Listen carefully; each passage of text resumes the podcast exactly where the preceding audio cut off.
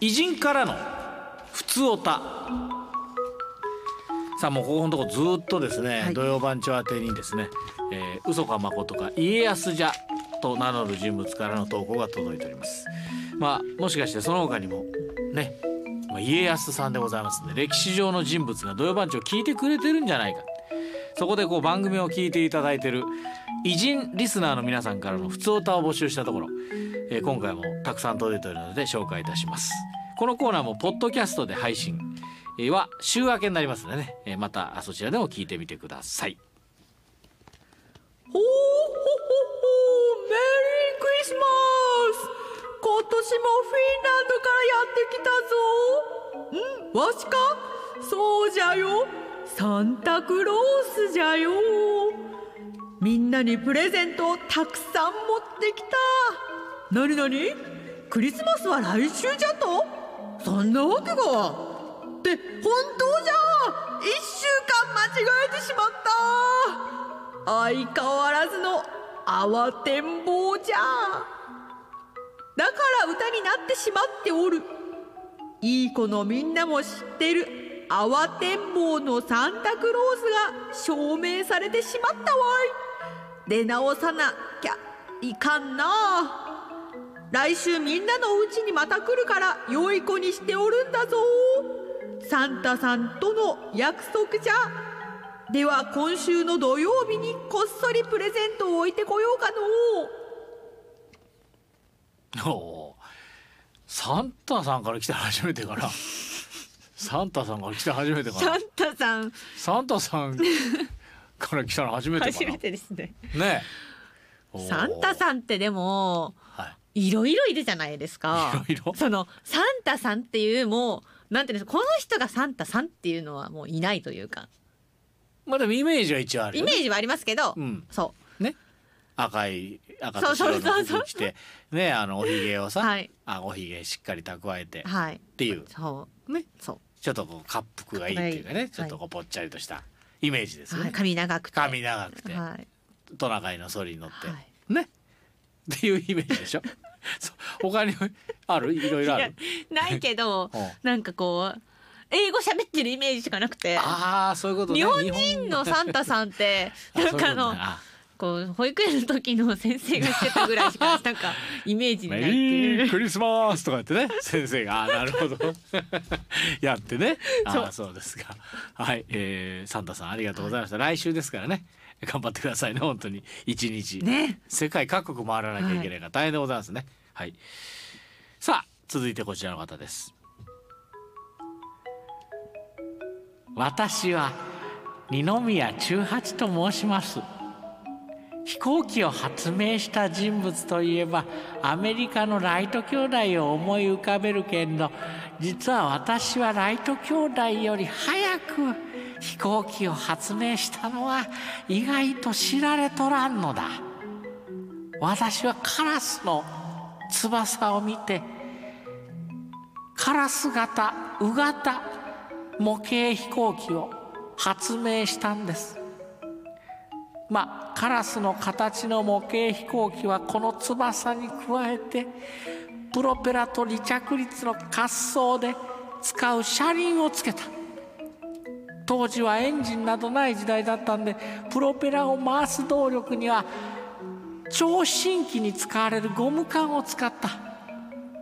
ゴムをぐるぐると巻いて元に戻そうとする力でプロペラ回すという実にシンプルな動力だったんです。ただう型模型飛行機は機体が小さく人は乗れないものでしたが、日本で初めての飛行に成功したんです。その飛行距離は10メートル、決して長くはなかったけど、ライト兄弟が有人飛行実験を成功させる12年も前、日本の航空技術が大きな一歩を踏み出した瞬間だったんです。このことを知ってほしい。現代にやってきました。あんじゃそろそろ戻るとします。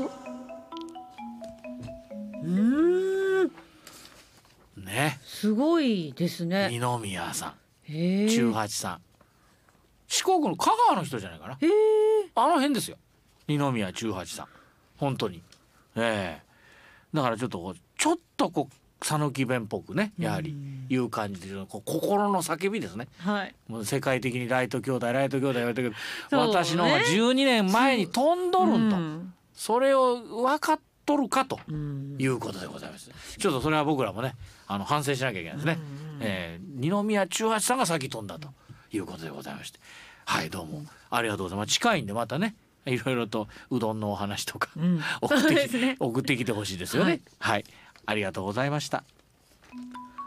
国士さん、たけるさん、スタッフの皆さん、こんにちは。チャールズ・リンドバーグです。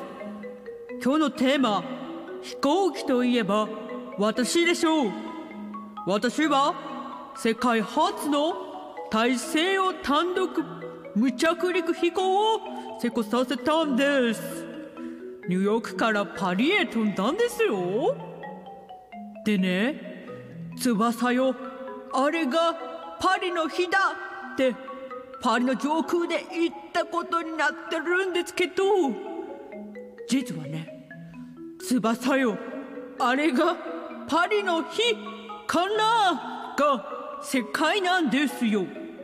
昔はスマホとかナビがなかったんで、着陸して質問するまでわからなかったんですよ。ああ、間違えずにたどり着けてよかった。今日も瀬戸内海を飛行しながら楽しませていただきます。おー、いいですね。空つながりで。空つながり。リンドバーグ。ね、これ大西洋だったっけ？大西洋行ったんですね、リンドバーグさんね。えらいなまっとったな。リンドバーグさん。なまりが激しかったな。スマホ。そんなないもんな、だって。スマホな、スマホなこういうことを言われたんですか？いや、そう翼よ、あれがパリの日だ。そう有名なね言葉ですよ。見た目でね、翼よ、あれがパリの日だ。よっぽどもうよかったと思ったでしょうね。よかったでしょうね。そりゃもう待ってよかったって。いや、もうほんとそれぐらい息が上がるような喋り方わかるわ。もうね、それぐらいもうだって、まあこんなこと言っちゃうのも命がけですからね。いや本当にね。だから本当にそれはフランス、ニューヨークからフランスに、ね、行ったらほらほっとするとともにそのような気持ちになるでしょうね。はい、いやいや本当にどうもありがとうございました。さあ続きましてね。いやみんな、音速の貴公子アイルトン・セナだよ。結構有名な F1 レーサーだったんだけど、28年前に。レース中の事故で僕は星になった。落ち込んでる暇なんてなかったよ。知ってる？こっちの世界でもレースができるんだ。アルベルト・アスカリ、ファンジオ・ジム・クラーク、他にもすっごいレーサーいっぱいいてさ、みんなじっとしてなんかいられないってわけさ。実は今ホンダのおっさんがすっごいエンジン作ってるんだ。僕らは挑戦を続けるよ。夜空にいくつも星が流れたらきっとそこに僕はいる。おっと、あんまりこっちのこと喋っちゃいけないんだ。今のは内緒だよ。かっこ笑い。そういえば祖国のブラジルでは僕の命日が交通安全の日なんだ。年末も近いからお互い運転には気をつけようね。今日は聞いてくれてありがとう。オブリガード。注釈、ホンダのおっさん、本田技研工業の創業者の本田宗一郎氏。セナとの関係が良かった。オブリガード、ブラジルはポルトガル語でありがとうの意味です。すごいロマンチックですね。かっこいいもんねえ。かっこいいもん。大きなもん出さない。リンドバーグさんには申し訳ないけどそんなもん結構有名な FRS やったやないないない、もうすっごくかさりげないモテたしも、だからこそあの「うん」の世界では生きていけるわけよ。冷静沈着であのもうスピードのねもう 0.00 何秒の世界でしょ、戦うためにやっぱり音速の貴公子ですからね。これはもう冷静、まあ、かっこよかったしね、ほんとかっこよかったですけどね、残念なことに。でもまあ向こうの世界でもみんなでレースやってるんだね。なんかそれ聞いてすごくなんかわあいい表現と言いますかね、ホンダのおっさんすげえエンジン作ってくれてるっていう天国でねまだまだやっぱりあの創作意欲が宗一郎さんあるんですね。ああいやありがとうございます、本当にね。またぜひ送ってきてください。はいはい。今日は以上でございます。今日届いた偉人リスナーの皆さん引き続きお待ちしております。また新たなね、偉人リスナーの皆さんからの普通歌お待ちしております。内容は何でも OK です。国武への質問でも OK です。まあいろいろとね、頑張りますんで。頑張っておりますんで。頑張れなくなってきました。もう繰り返しお伝えしている気がして。これだから過去の聞き比べるとまあそんなことはしませんが、はい、まあ頑張りますんでよろしくお願いします。はい、採用された方にはステッカープレゼントです。名前と、住所名前電話番号を忘れなく。宛先は土曜@rsk.co.jp また RSK アプリから送ってきてください。さあ来週のこのコーナーはね5番窓口の武田さんでございますんでネタ投稿お待ちしております。